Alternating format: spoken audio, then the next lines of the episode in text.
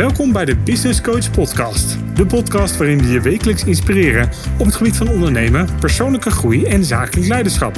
Hier zijn je hosts Benny de Jong en Ansel van Brakel.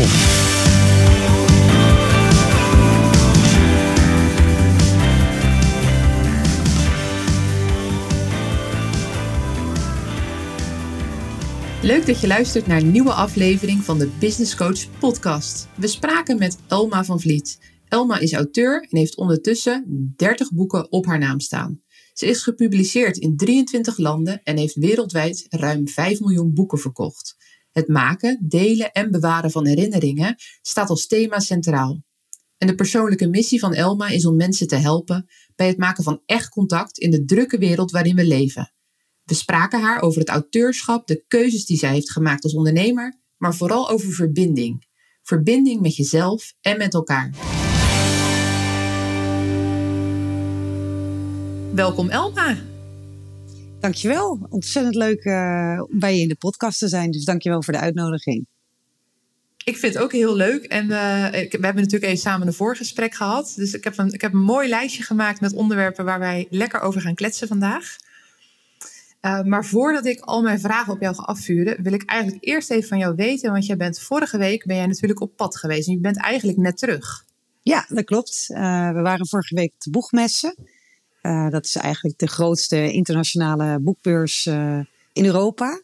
En is één keer per jaar. En een plek waar eigenlijk iedereen die iets doet met boeken bij elkaar komt. En voor mij is het echt een warm bad, omdat je daar al je internationale uitgevers, maar ook je vrienden uh, en iedereen daar gewoon tegenkomt. Dus het was een fantastische week.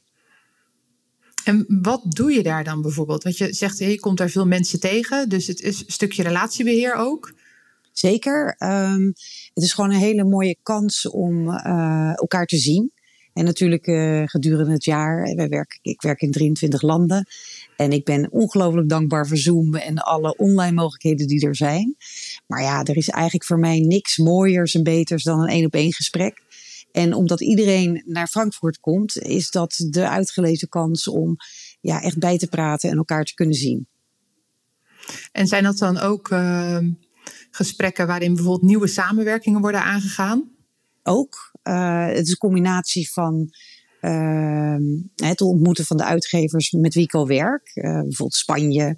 Uh, doe je samen een kop koffie, bespreek je gewoon hoe gaat het met jou, hoe gaat het met mij. Dus het is ontzettend leuk op persoonlijk vlak. Maar natuurlijk ook mm -hmm. van joh, wat voor plannen zijn er en hoe gaat het. En het ontmoeten van nieuwe uitgevers en, en nieuwe partners. En dat kan ook gewoon digitaal, maar het is natuurlijk veel leuker om elkaar aan te kunnen kijken en een één op één gesprek te kunnen voeren. Ja. En hoe kom je daar? Want dat is niet een plek waar iedereen zo even terechtkomt. Nee, dat is iets uh, waar ik eigenlijk twintig jaar aan gewerkt heb. Hè. Uh, je moet ergens beginnen. Dus ik ben ooit eens op de boegmessen geweest, uh, te gast. En in de loop der jaren bouw je relaties op en bouw je samenwerkingen op. En is dat voor mij ook de plek waar je ja, één keer per jaar elkaar treft en ziet. Maar het is niet zo van, joh, je gaat er morgen heen onvoorbereid en dan, dan kun je helemaal meedoen. Het is echt ook een programma wat je volgt en wat je ja, met heel veel zorgvuldigheid voorbereidt. En uh, ja, en dan heb je een paar dagen om iedereen te zien. Dus het is ook, ochtends, uh, ik loop altijd op sneakers, want je moet heel veel hallen zijn er. dus mijn outfits beginnen, samenstellen begint altijd bij mijn sneakers. En ja, vervolgens ga je van hal naar hal. En naast het feit dat je iedereen kunt zien, hè, met wie je een afspraak hebt gemaakt, is het natuurlijk ook één groot feest, uh, één groot visueel feest. Want overal zie je de nieuwe boeken, zie je nieuwe uitgaven, zie je trends, zie je landen. Uh, elk jaar is er een gastland. Hè. Dit jaar was het Slovenië, die dan eigenlijk hun beste beentje voorzet. Uh, dus het is naast het feit, het is gewoon een samenkomst van eigenlijk alles en iedereen. Maar als we dan even gaan terugblikken, want we hebben het nu, hè, nu vertel je, twintig jaar geleden was je er te gast. Nu yeah. Uh, spraak je daar met, met bekenden, met vrienden. Ja. Uh, je legt nieuwe contacten. Uh, ja. Je bent 30 boeken verder, om het maar even ja. zo te zeggen. als we een flinke sprong terugnemen. Ja. Er, er is een punt geweest dat jij op een gegeven moment de stap hebt gezet van heel veel zelf doen. En, en letterlijk dat de, de boeken ingepakt werden door, door je moeder en verstuurd werden. En die ging dan met, de, met de pakketjes naar de, naar de brievenbus en naar het postkantoor. En, en daar is dat je dat nog gekomen. weet. Ja. ja, zeker weet ik dat nog. um, er is een stap gekomen naar werken met een team. En, en, toen is er een enorme rollercoaster gekomen, waarbij je dan nu dus nou ja, op de boegmessen bent geweest. Maar, maar neem mij eventjes mee op dat punt, want dat is volgens mij wel echt een kruispunt geweest ja. Uh, in jouw carrière. Absoluut. Uh, nou ja, heel leuk. Eh, als we even helemaal teruggaan naar het begin. Het was natuurlijk nooit mijn plan om auteur te worden. Ik had een hele mooie baan bij een telecombedrijf. En, ik had hard gestudeerd en had een hele mooie carrière. Totdat mijn moeder ongeneeslijk ziek werd. En we de boodschap kregen, ja, jouw moeder gaat niet lang meer leven. En ehm, ja, tot op de dag van vandaag kan ik me dat kamertje met die artsen voor de geest halen. En ik dacht alleen maar, dit is helemaal niet het plan. En hoe kan het nou dat ze doodgaat? Want ik dacht gewoon dat ik alle tijd van de wereld zou hebben. En ik realiseerde me dat ik haar eigenlijk niet genoeg verteld had hoeveel ik van haar hield en hoe belangrijk ze voor me was. Maar ook dat er zoveel dingen waren die ik nog niet wist. Uh, dus ik heb toen voor haar een boek gemaakt, Mam vertel eens. En dat was toen echt wel een revolutie in boekwereld. Want het was een, zoals kenners zeiden, leeg boek. Een boek met vragen, wat je weggaf en wat je ingevuld weer terug wilde hebben. Um, dus dat was eigenlijk nog nooit gedaan. En heel veel mensen zeiden ook van ja, dat gaat niet werken. Ik ben echt wel een aantal keer echt heel hard uitgelachen. Maar ik geloofde er gewoon heel erg in. Ik dacht ja, het is misschien nu een leeg boek, maar op het moment dat jij een boek gevuld krijgt met de persoonlijke verhalen van je familieleden, dan heb je je familiegeschiedenis op papier. En dat is zo ongelooflijk belangrijk als onderdeel van het weten wie je zelf bent. Hè? Want je bent ja, natuurlijk een stuk van jezelf, maar je draagt ook een groot stuk familiegeschiedenis mee. Dus het boek werd uitgegeven in Nederland en uh, Man vertellen eens werd daar een succes.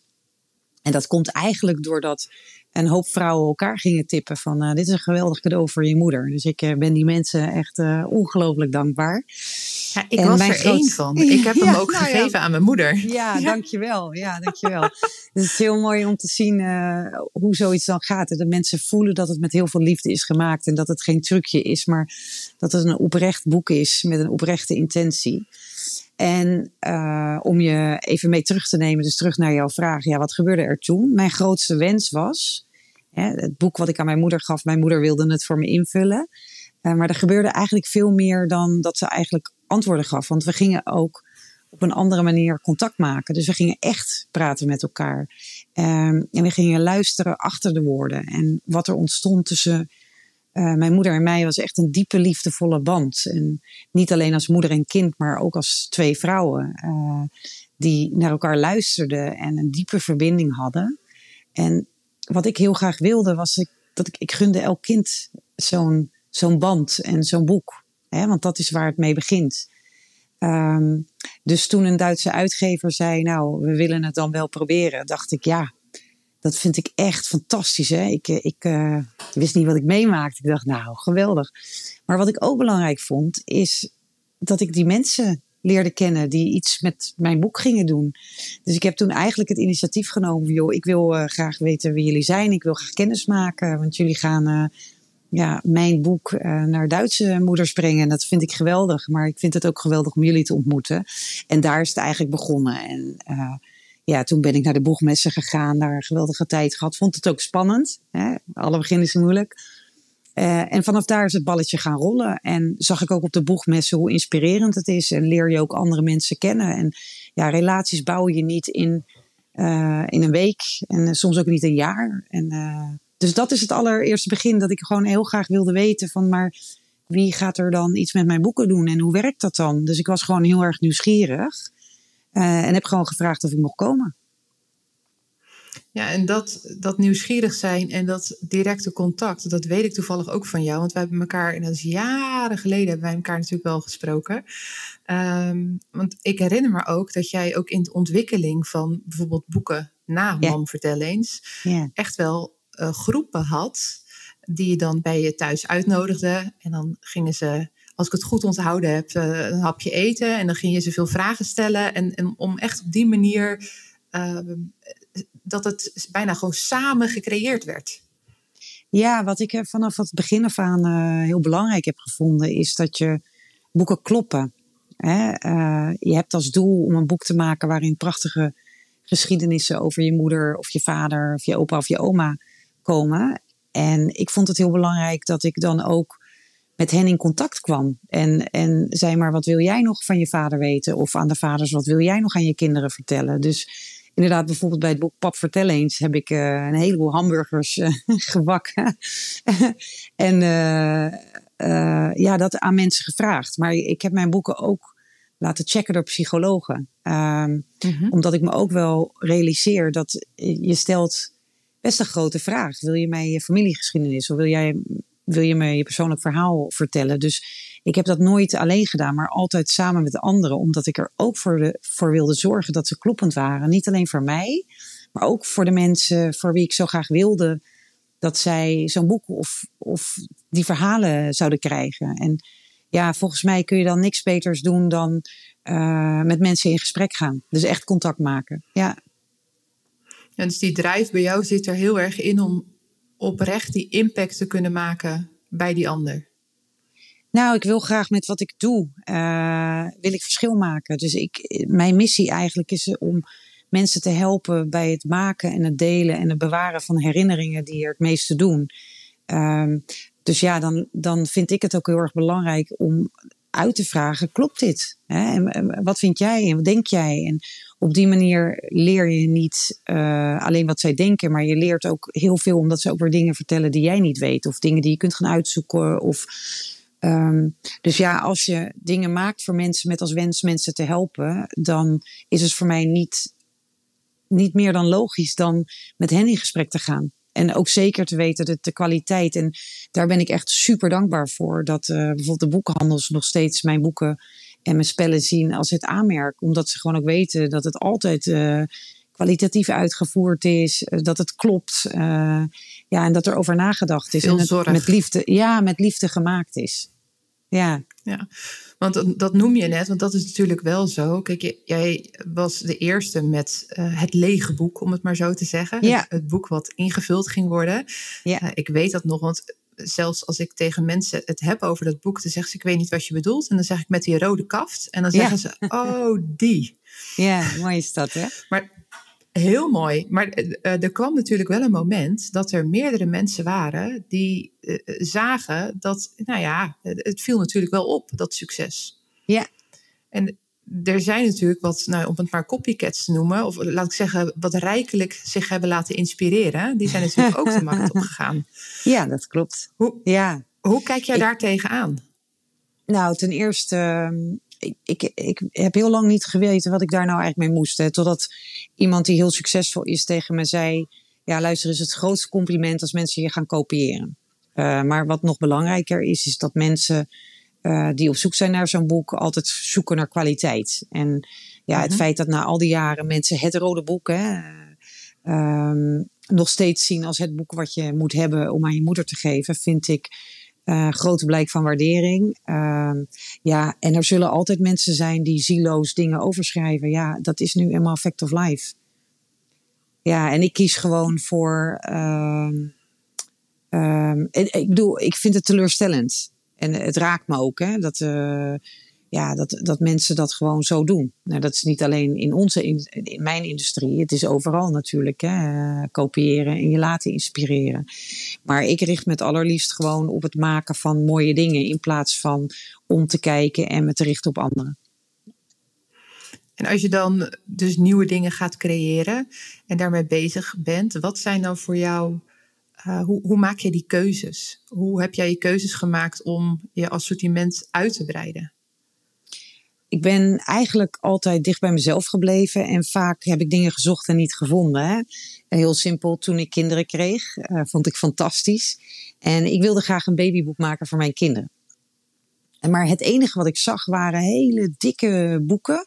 Waar ik dan uh, als moeder in moest schrijven. En dan moest ik echt exact weten uh, op welk moment mijn kind een eerste stapje deed. En ik weet dat gewoon niet, weet je. Want ik vond het namelijk helemaal niet zo interessant.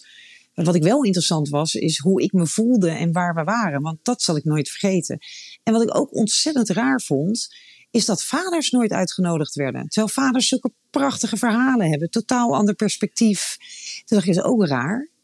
Dus toen heb ik eh, een boek gemaakt, eigenlijk uh, Mam en Pap vertellen over jou. Waarbij ik vaders ook gewoon uitgenodigd heb om mee te schrijven. En dan krijg je volgens mij het boek wat een kind later graag wil hebben. En ik verbaasde me dan dat het er nog niet was.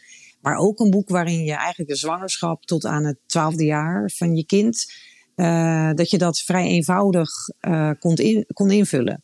Want ik dacht, ja, een heleboel moeders werken. En we hebben ik had zelf niet de tijd om uh, 200 bladzijden te schrijven. Of ik had daar ook niet, ik vond het niet allemaal nuttig of nodig. Dus ja, dan vroeg ik dat aan vriendinnen. Die zeiden ook, ja, ik heb daar stress van, joh. Want uh, dan moet ik zo'n babyboek en die tweede, die heeft helemaal geen boek. En, uh, nee, paniek. precies. Ik moet nog een boek maken. Ja, dan krijg ik, ik moet nog een boek maken. Dus ik wilde het gewoon Ja. ook voor, voor mijn generatie vrouwen makkelijk maken. En ik heb zelf bijvoorbeeld als traditie dat ik uh, voor allebei mijn kinderen, en die hebben allebei het boek Mama en Pap vertellen over jou, op de avond voor hun verjaardag ga ik zitten.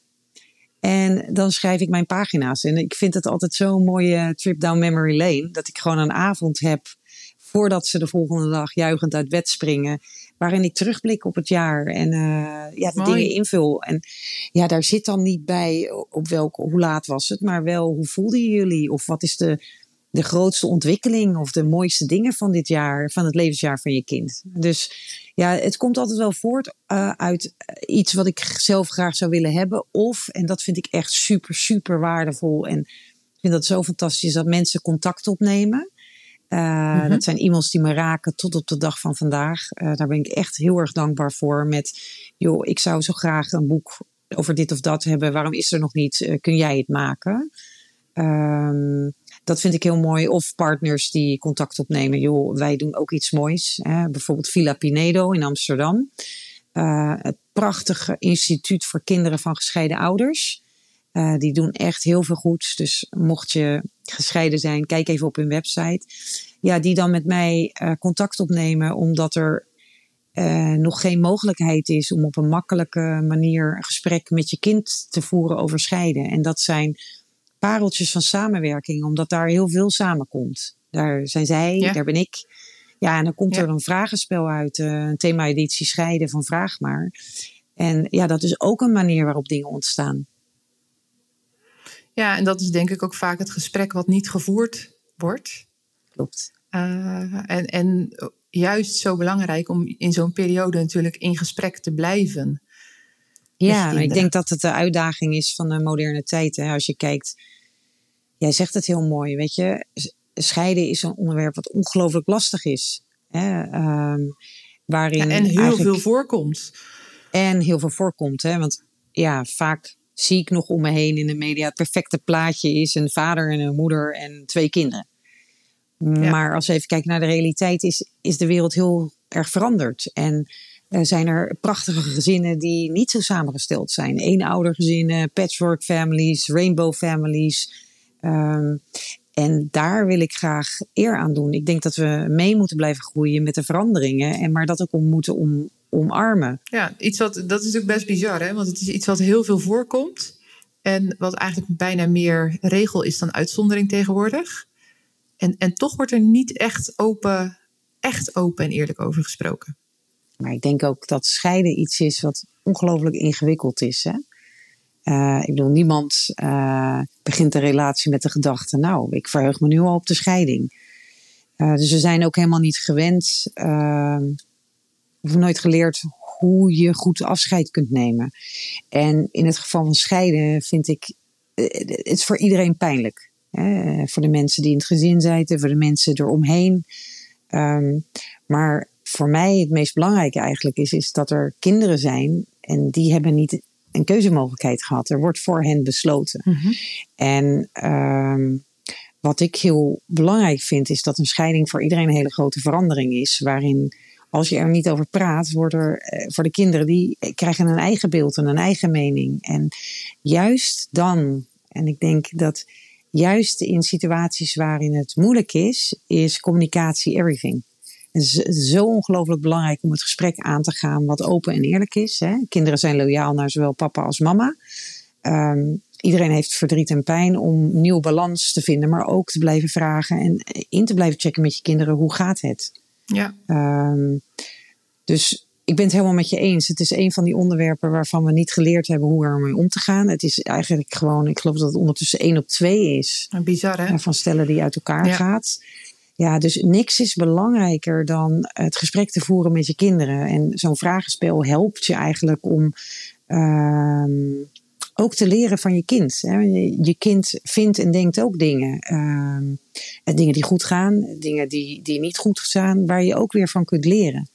Uh, want die verbinding houden, juist als het moeilijk is, dat is denk ik de uitdaging. Ja ik zit ook meteen verder te denken, want natuurlijk, uh, ik, ik heb zelf die ervaring ook uh, als kind van gescheiden ouders. Maar je, het verhaal dat je dat gecreëerd wordt eromheen. En het is aan de ene kant hetgene wat je hoort, maar ook hetgene wat je zelf jezelf vertelt en concludeert. Dat is natuurlijk ook het verhaal wat je meeneemt naar uh, de persoon die je straks bent. Ja, en ook misschien de manier waarop jij relaties aangaat. Dus weet je, het, het reikt zo ver. Wat je zegt, als kind zit je in een situatie waarin je niet gekozen hebt, maar waar je wel mee moet leren omgaan. Um, en wat jij zegt, zo'n ervaring neem je eigenlijk mee uh, de rest van je leven. Hè? En het beïnvloedt ook hoe jij naar relaties kijkt. Dus ja, ik, ik ben groot voorstander van uh, het bespreken van emoties. Hè? Scheiding is er één, maar bijvoorbeeld ook overlijden. Um, dat is ook zoiets wat, wat ingewikkeld en moeilijk is. Maar ja, je hebt het aan te gaan. Weet je, als je, je draagt het toch met je mee. En uh, leren omgaan met situaties waar je niet voor gekozen hebt, maar die je meemaakt. En daar de juiste modus in vinden, is, uh, is super belangrijk. Ja, en dan is een, een, boek, een boek inderdaad met vragen die je invult, is natuurlijk wel laagdrempelig of een kaartspel. Ja, is laagdrempelig. En uh, mijn hoop is altijd, en gelukkig gebeurt het ook vaak, hè, waar je aandacht is, hou je je mee bezig. Dus op het moment dat jij een, mooi gesprek hebt gehad met je kind, deel je dat ook weer met je omgeving, waardoor er dan ook weer deuren open gaan. Dus op het moment, nou, ze zeggen wel vaker dat jij je heel kwetsbaar voelt, kun je dat bij jezelf houden en denken: ja, nou ja, maar goed, wat zullen mensen wel niet van me denken of ik weet het niet. Terwijl juist dan uitreiken uh, naar de juiste mensen en in gesprek kunnen en mogen gaan, uh, je ook weer laat groeien. Als mens, als persoon. En dan leer je ook dat je het niet allemaal hoeft te weten. Je kunt namelijk niet perfect zijn. Niet als je gescheiden bent, maar ook niet als je niet gescheiden bent. Ik denk dat we allemaal uitdagingen hebben uh, in opvoeding en hoe daarmee om te gaan. Ja, dat, dat denk ik ook. En als we, als we dan teruggaan, want, want op dit moment, je, je hebt hele mooie samenwerkingen. En wat ik zeg, de kaartspellen, dat, weet je, dat, dat is erbij gekomen. De boeken zijn erbij gekomen. Ja.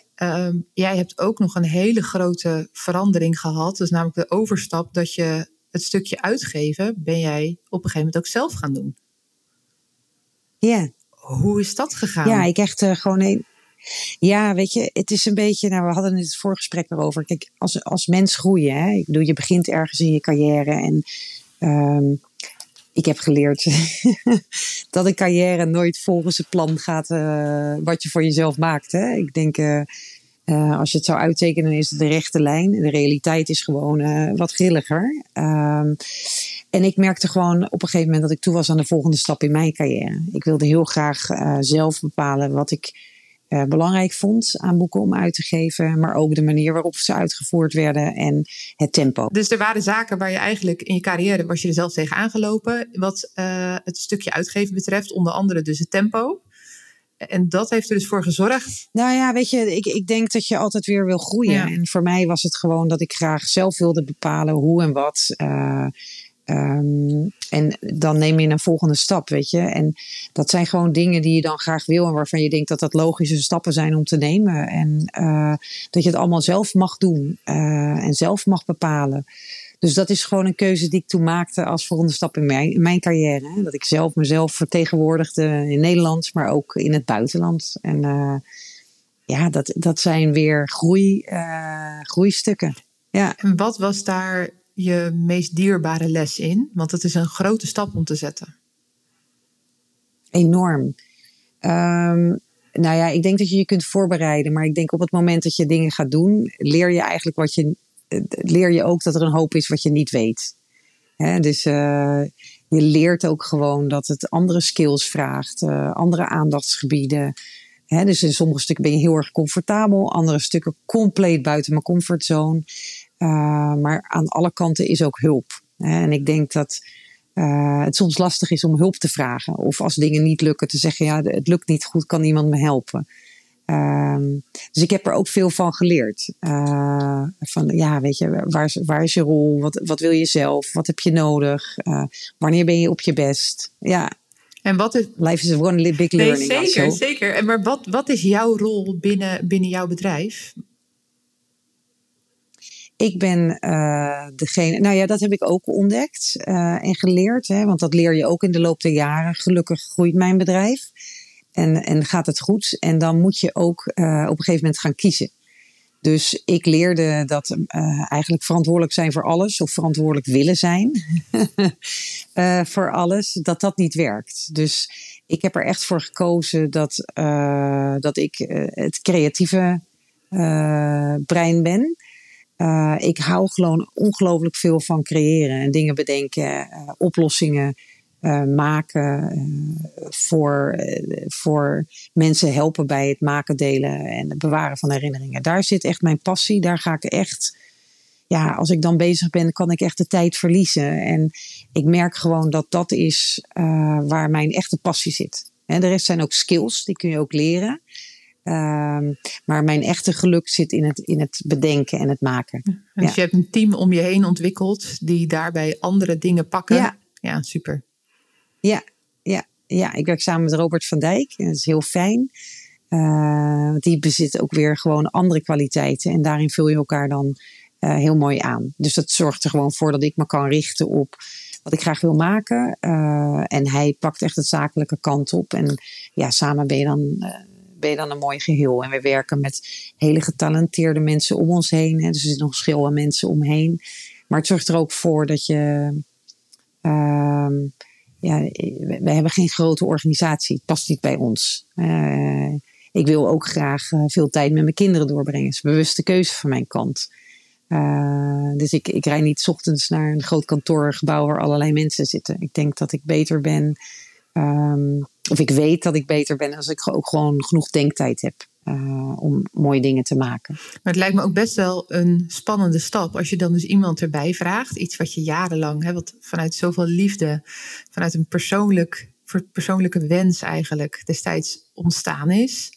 De, dat is groter gegroeid, groter gegroeid. En dan, dan ga je je team uitbreiden. Dat is mega spannend. Ja, dat is mega spannend. Maar het is ook onderdeel van je, van je groeiproces als, als ondernemer. Weten uh, waar je heel goed in bent, weten waar je passie ligt en ook je keuze om één ding heel goed te doen. Weet je, als je jezelf heel erg versnippert en je doet alles. Uh, in mijn geval er zullen ondernemers zijn die dat heel goed kunnen. Ik kan dat niet zo goed. He, als ik iets maak, dan heb ik echt uh, uren nodig en mijn concentratie in mijn onderzoek. Um, ja, en als je wil groeien en dingen op hoge kwaliteit wilt, wilt doen, dan, ja, dan dan mag je kiezen om uit te breiden. Je kunt het ook niet doen. Ik heb ervoor gekozen om het wel te doen. Om te zeggen, ja, weet je, ik wil dat mijn aandacht zit in de hele mooie concepten, in de samenwerking, in het maken van dingen. En natuurlijk is dat spannend, want je weet niet of dat gaat werken. En je weet niet uh, of mensen je boeken uh, blijven gebruiken. Maar dat is ook een stukje waarvan ik denk, ja, dat is ook een stukje ondernemen. Ja. Het vertrouwen het hebben in wat je de wereld wil brengen. En ja, trust the process. Ja, en, en niet alles lukt. Ik bedoel, ja, ik, tenminste, ik, ik, ken geen enkele ondernemer waarbij alles uh, vloeiend ging. En als ze er wel zijn, dan zou ik heel graag willen dat ze me bellen. Want dan kunnen ze me leren hoe dat moet. Nou, uh, in de categorie leren, wat ik, wat ik natuurlijk vaak hoor, en jij hoort het vast ook vaak. Er zijn zoveel mensen die wel eens een boek zouden willen schrijven.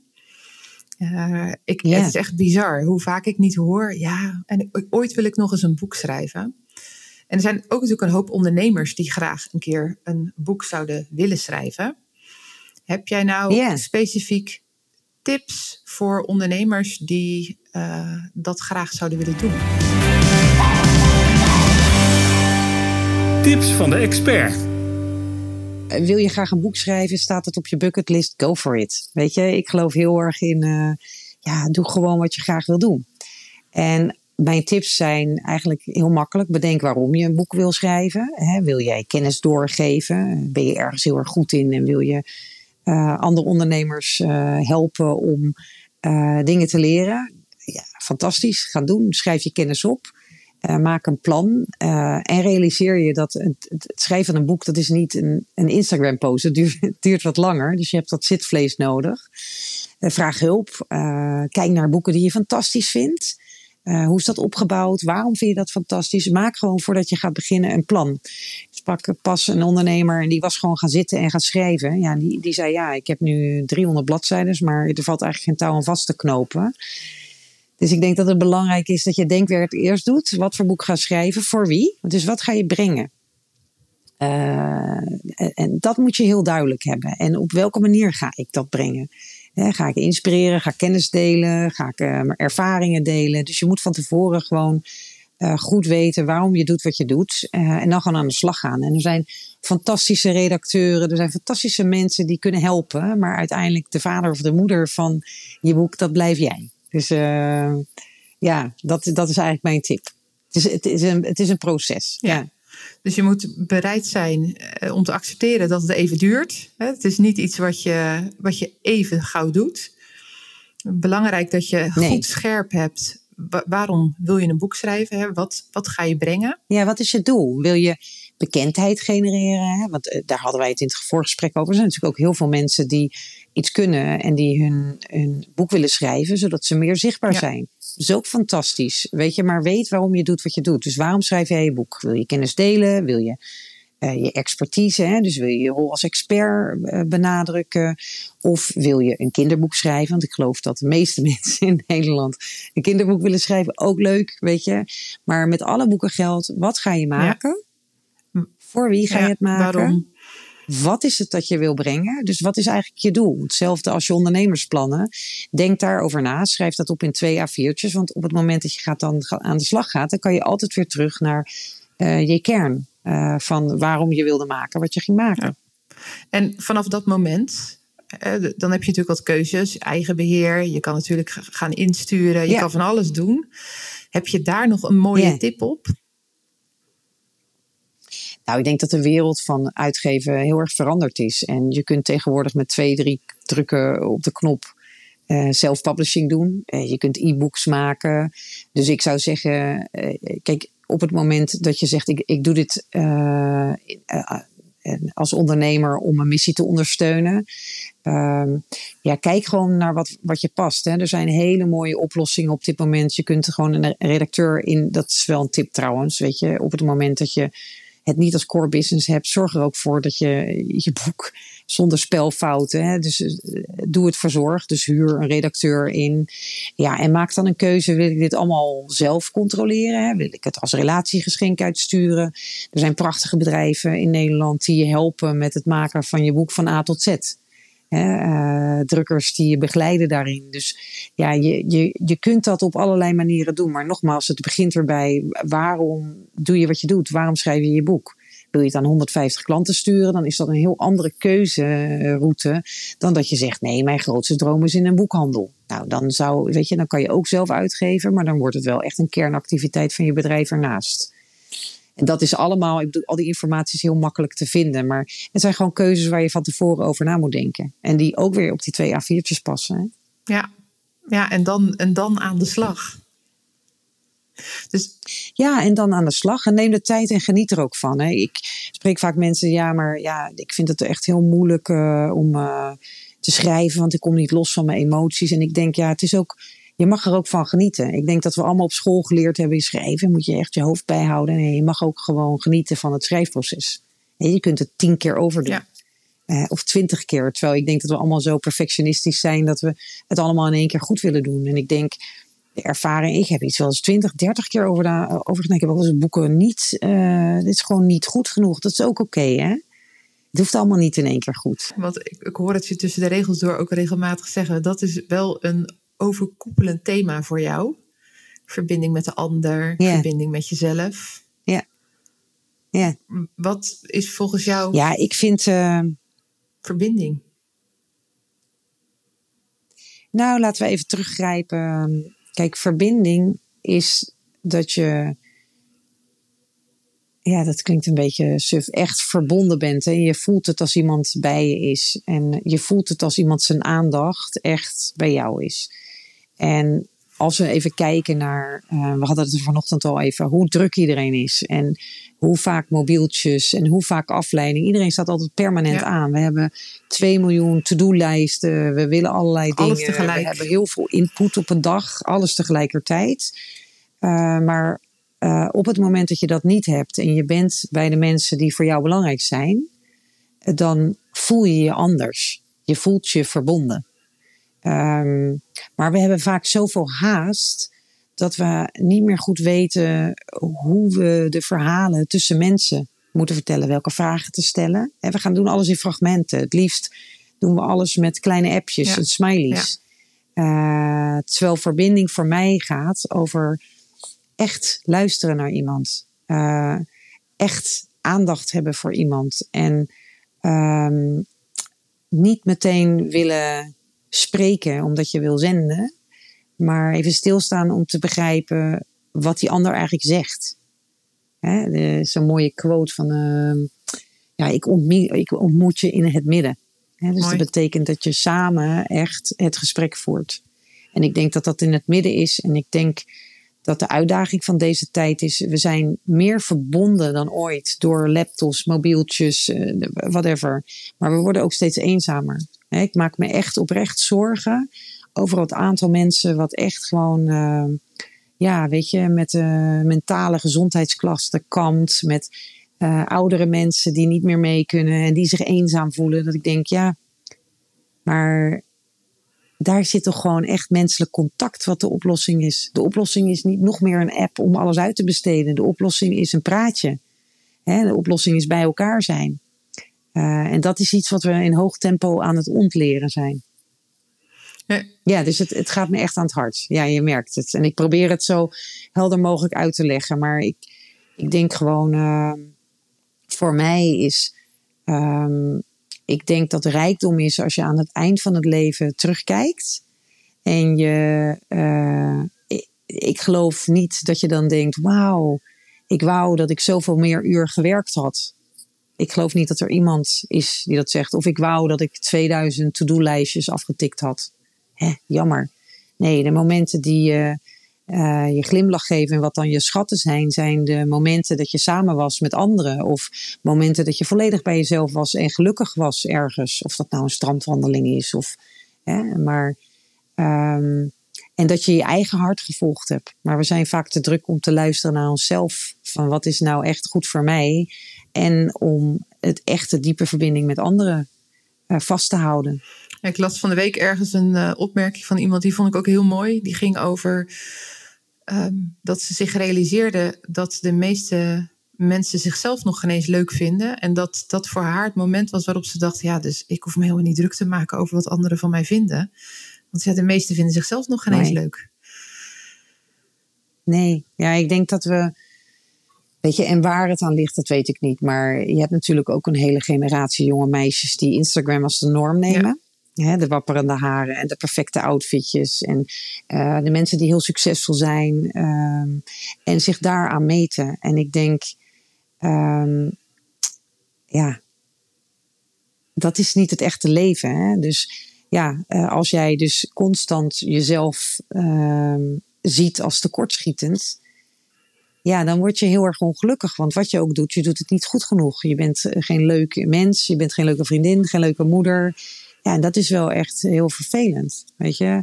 Maar gelukkig, en dat, dat is dan wat, waar ik heel blij van word. Je ziet, of tenminste ik voel het tij keren. Hè? Dus ik zie steeds meer, en dit, dit is een mooi voorbeeld van mensen die echt weer op zoek zijn naar authentieke verhalen. En authentieke verhalen zijn voor mij de verhalen van mens tot mens over je wegvinden in het leven, maar ook over vallen en opstaan. Het leven is geen Instagram reel waarin alles perfect zit en je haar wappert en jij flawless uh, alles uh, doet in je leven. Ik denk dat we allemaal uh, soms moeten zoeken. En dat echte verhalen over wat bij je past, wat niet bij je past, die komen steeds meer, die krijgen steeds meer aandacht. En ik denk dat dat ook de verhalen zijn waar mensen naar op zoek zijn. Zijn het de verhalen die zijn raken? verhalen over. Het zijn de verhalen die raken. En ik denk ook dat dat de verhalen zijn die we nodig hebben op dit moment. er is veel aan de hand in de wereld. Um, ik denk dat de wereld voor veel mensen ook een, een angstige plek wordt. Hè? Want je ziet overal eh, zie je oorlog en je, je hoort hele nare berichten. Ehm, terwijl er ook heel veel moois gebeurt. Hè? Eh, dat ook. Uh, en daar zie je ook weer dat ik denk van ja, we kunnen allemaal vanuit onze eigen waarheid of bubbel. Uh, want dat wordt ook vaak aangemoedigd: ben je voor of ben je tegen? Ja, en ik denk dat we uh, ook als opdracht kunnen nemen. Laten we eens kijken naar wat ons verbindt. In plaats van wat ons verwijdert ja. van elkaar. Weet je, en hoe kunnen we daaraan werken? Hè? Uiteindelijk willen we allemaal hetzelfde. We willen dat de, mooie, de wereld een mooie plek is. Uh, we willen de wereld beter achterlaten dan dat wij erin kwamen. En ik denk dat daar wat moois ligt. Dat daar ook de verbinding ligt om voorwaarts te kunnen. Ja, ik ben het helemaal met je eens. Ik zit daar te denken, heb ik daar wat op aan te merken? Nee, ik, ik sta er precies, uh, precies zo in.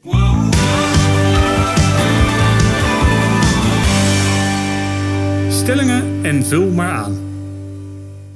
Ondernemen is voor mij een groot avontuur. Een ideale dag.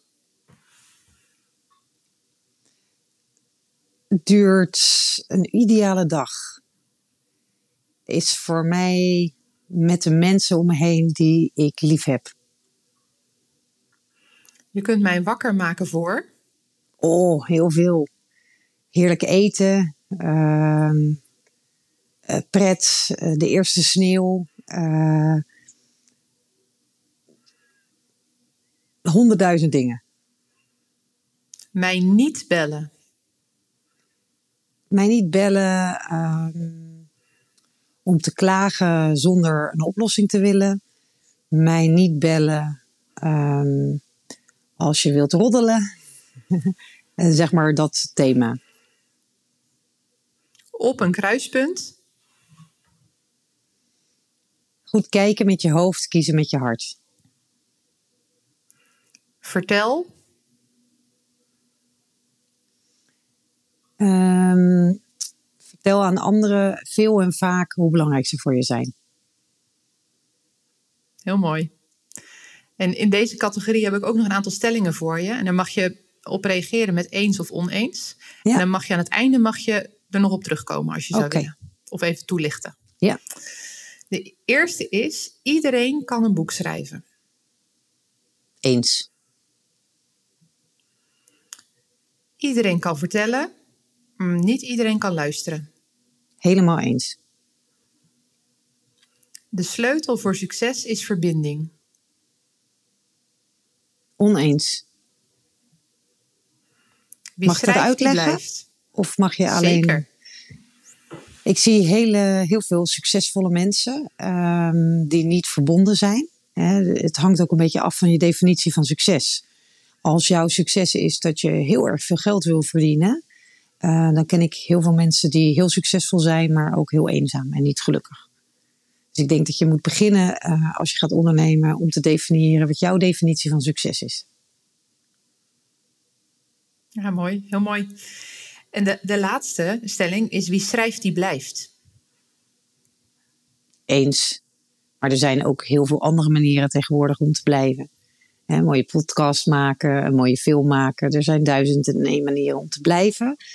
En ik denk dat iedereen blijft. Uh, en ik hoop dat een hoop mensen blijven in de harten van de mensen die ze belangrijk vinden. Want als er over je gesproken wordt, dan ben je altijd nog een stukje levend. Jij hebt uh, twee jongens. Zeker. En dat is natuurlijk ook, hè, het, als we het ondernemerschap en daar het, het moederschap naast gaan leggen. Ik, ik, denk dat dat de afgelopen jaren ook een interessante reis is geweest.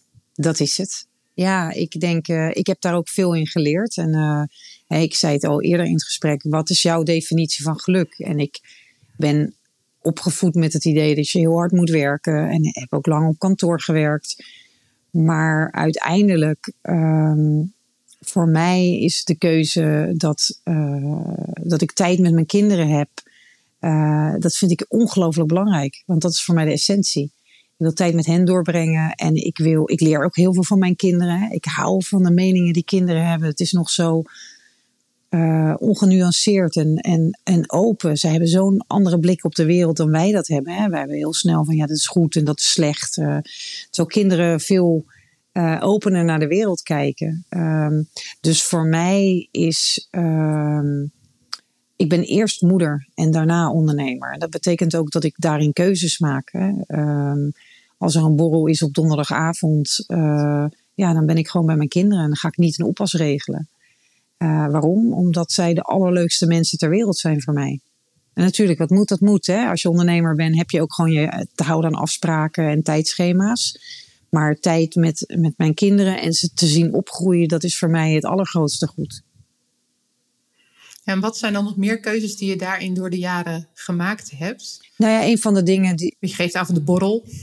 Ja, ja. Nou ja, goed, wij hadden het er in het voorgesprek ook over. Het is natuurlijk heel grappig hè, dat je als je ondernemer bent, dan word je aangesproken op het feit dat je moeder bent. Ja, maar hoe regel jij dat dan met de kinderen? Of hoe, hoeveel uren werk jij? Of kan dat wel met de kinderen? Ik denk, het is eigenlijk een hele rare vraag om te stellen. Hè? Ik bedoel, heb je ooit wel eens een vraag gesteld aan een man van ja, maar uh, je hebt kinderen, uh, lukt dat wel? Het is eigenlijk heel vreemd, hè? want we meten met twee maten. Dat ik. Uh, uh, ik, ik, ik heb daar vaak, ben ik daar verbaasd over geweest. Dat als je ondernemer en moeder bent, dan vinden mensen dat je daar vragen over mag stellen. Of, nou ja, goed, ik denk, ja, nou ja, misschien moet je diezelfde vragen eens aan een, aan een vader stellen.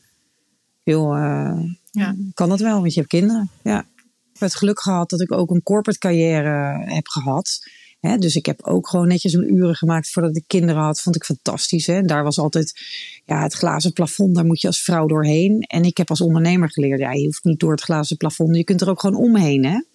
Niet door het glazen plafond. Zo zijn wij, tenminste, zo is mijn generatie opgevoed. Glazen plafond is een ding. En ik denk het voordeel van ondernemer zijn als vrouw is. Waarom zou je er doorheen gaan? Dat is heel ingewikkeld. Ga er gewoon onderdoor of uh, er omheen. Hè? En definieer voor je, vooral voor jezelf ook wat is belangrijk voor je. En hoe wil je dat inregelen? En voor mij is tijd met mijn kinderen belangrijk. Ik vind het geweldig als uh, mijn jongste thuis komt lunchen. Dus voor mij ook die, die break uh, in mijn uren. Ja, een praatje, gaat hij vertellen hoe, uh, hoe het was op de gymles. Dat is toch fantastisch? En wat heb jij dan gedaan, mama? En, ja, dan ga ik een verhaal vertellen in zijn taal. Nou ja, ik had ik had uh, een, uh, een gesprekje met iemand. We hadden ook huiswerk. Oh, heb je huiswerk, mama? Ja, ja, ik heb ook huiswerk. Nou, nou, dan ben ik toch blij dat ik gym had. Nou, ik vind dat hartstikke leuk. Want je laat ook weer op. Je kunt samen lachen. En dan ga je uh, samen de middag weer in. Ja, maar dat betekent dus ook dat jij een, st een, stuk vanuit huis werkt? Ja, absoluut. Wij werken remote. En was dat altijd al zo? Nee hoor, dat is een keuze die we gemaakt hebben. Dat, het, ik, ik werk met hele senior mensen die echt ongelooflijk goed zijn in wat ze doen. En het voordeel is dat je, dat je dan ook gewoon een grote mate van zelfstandigheid hebt. En natuurlijk moet je andere overlegvormen vinden. En je moet manieren vinden om dat goed te, te doen. En dat zijn we nog aan het ontdekken. Wat werkt het best voor ons? En, en het voordeel voor mij is dat uh, ja, ik heel flexibel ben. Uh, wanneer ik werk en hoe ik werk. En ik denk niet dat het om uren gaat, maar ik denk dat het om focus gaat en om wat je levert. En of je dat nou om acht uur s avonds doet, eh, omdat je smiddags wil sporten, of om vier uur s middags. Dat, dat, ja. Op een gegeven moment, eh, als je elkaar vertrouwt, dan kan dat gewoon.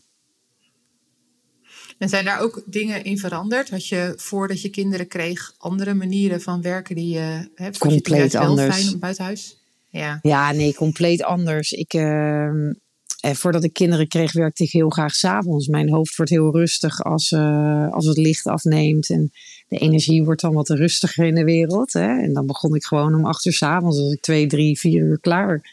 Ja, nou ja, goed. Dat, uh, dat lukt nu niet meer. Ik heb kinderen, dus ik denk alleen gewoon slaap. Yay. Nachtrust. Let's do ja. this. He, dus ik denk dat het ouderschap ingrijpend is op elke manier van je leven. De manier waarop je naar de wereld kijkt, maar ook de manier waarop je leeft. Uh, de uren waarop je productief bent. Dus het is echt wel even schakelen en opnieuw uitvinden van wie, wie hè, ik heb deze belangrijke rol erbij. Hoe gaat alles nou weer passen in mijn leven? Ja. Ja, en ook bijvoorbeeld als je dan natuurlijk naar het buitenland gaat. Want hoe, hoe maak je bijvoorbeeld dat soort keuzes? Hoe doe je dat? Er zijn vaste momenten waarop je gewoon organiseren, plannen en een geweldig supportteam. Uh, echt, uh, je kunt dat allemaal niet alleen. Dus je hebt mensen om je heen nodig die uh, begrijpen dat het belangrijk is. Uh, en die ook bijspringen. Uh, als in, ja, gewoon dan, dan, pak ik dat voor je op. Of dan zijn de kinderen bij hun vader, die werkt dan, dan minder op die dagen. En dat is iets om ongelooflijk dankbaar voor te zijn. Hè? Ik begrijp echt wel dat het allemaal niet vanzelfsprekend is. Ehm, maar zo, ja, zo werkt dat. Ik, heb, ik heb in de loop der jaren een, een prachtig team om me heen waarin we elkaar helpen. Het gaat al twee kanten op. Het is niet alleen maar vragen, maar het is ook geven. En wat je geeft, krijg je ook weer terug. Hè?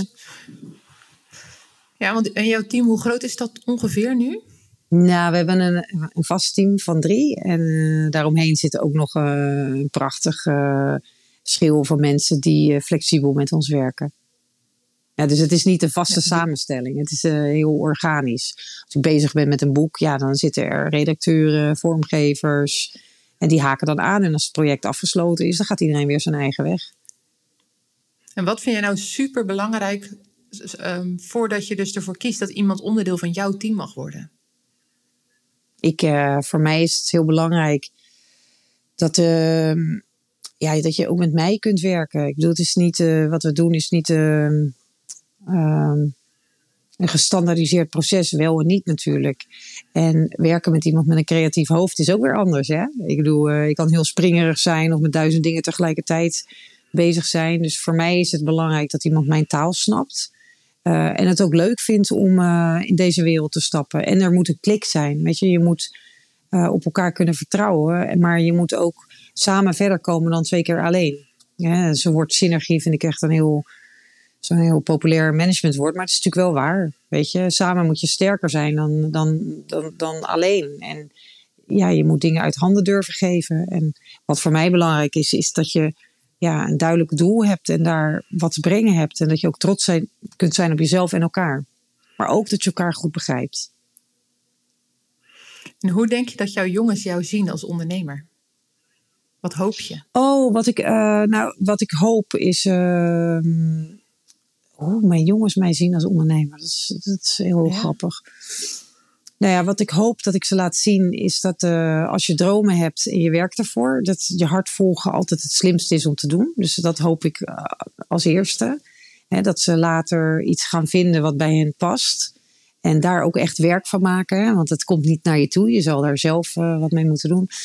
En ik denk dat ik voor hen voornamelijk gewoon hun moeder ben. Hè? Dat is allemaal niet zo interessant. Uh, wat wel interessant is, is wat we vanavond eten. Dat is lekker aards. Hè? Dus uh, daar zijn ze helemaal niet mee bezig.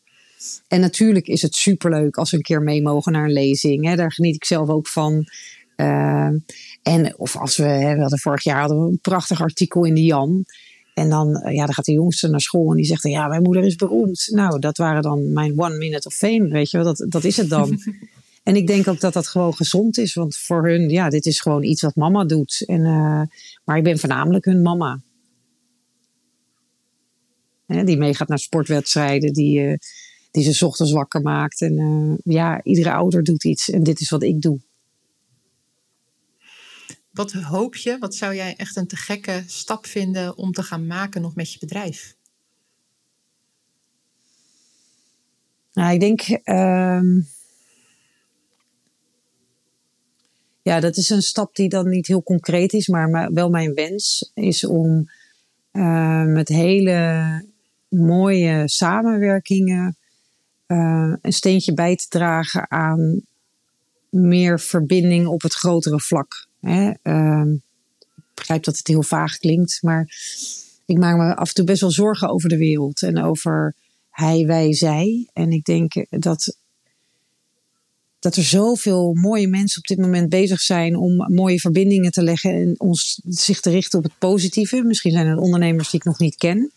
Um, maar dat zou ik echt uh, geweldig vinden als we daar uh, mee in contact komen en waar, dat we daar een mooie samenwerking mee opzetten. Of dat nou digitaal is, of in een bedrijf, of in de ouderenzorg, of uh, wereldwijd. ja, het is buiten boeken in ieder geval. Ik denk dat wij op, op boekgebied hele mooie dingen maken. Maar daarbuiten is ook zoveel vraag. En ik zie zoveel dingen waarvan ik denk van ja, weet je, het zou zoveel helpen als mensen met elkaar in gesprek zouden kunnen gaan op een normale manier. In plaats van conflict of macht. Uh, ik zou echt heel graag daar willen aanschuiven en daar willen uitgenodigd worden. Ja, jij gelooft echt in 1 en 1 is 3, hè?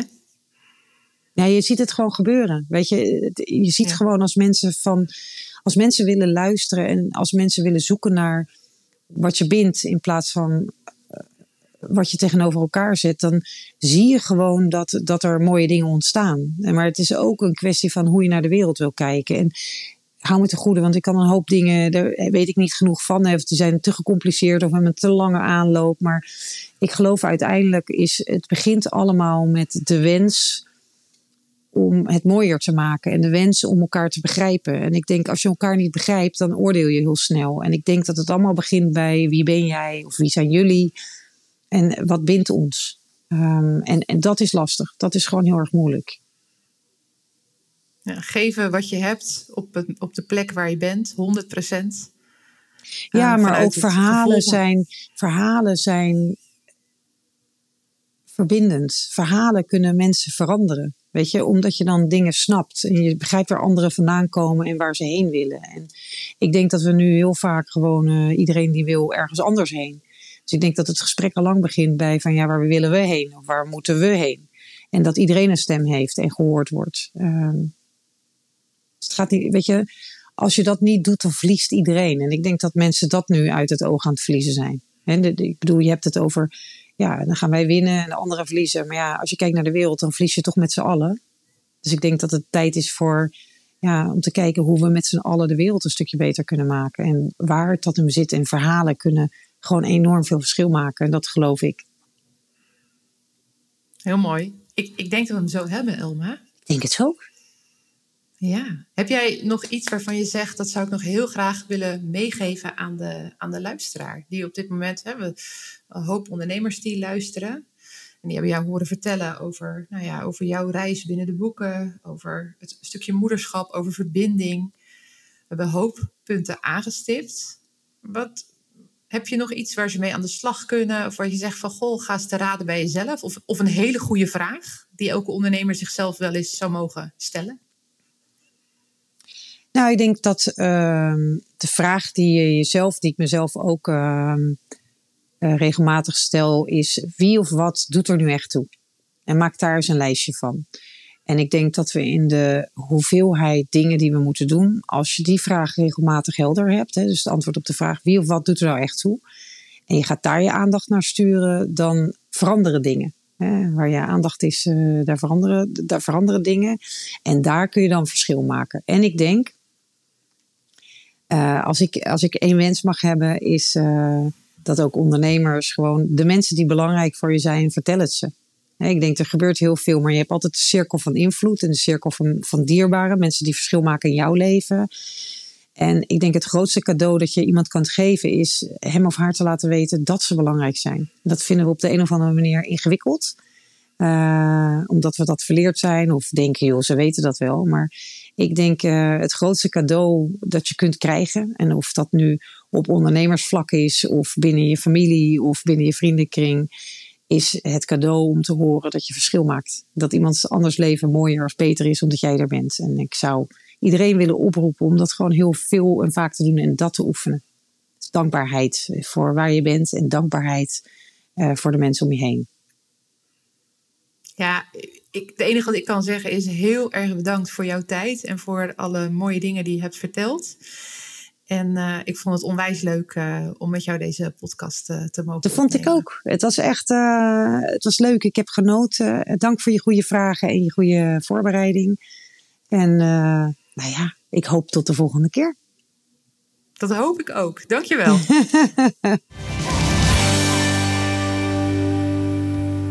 Ja, dat was hem alweer, de aflevering met Elma van Vliet. En vond je deze aflevering nou leuk? Deel hem dan vooral in je netwerk en vergeet je niet te abonneren. Wil je meer weten over Elma? Kijk dan op www.elmavanvliet.nl of zoek haar even op op LinkedIn. Dankjewel en graag tot de volgende keer.